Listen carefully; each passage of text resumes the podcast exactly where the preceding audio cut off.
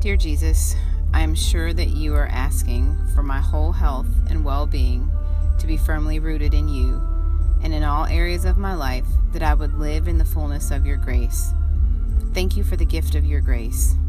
Thank you that you never gave up on me, your rebellious child. Thank you that you are desperate to heal all the broken parts of me.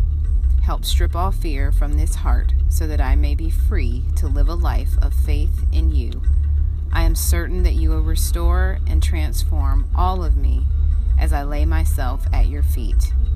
Amen.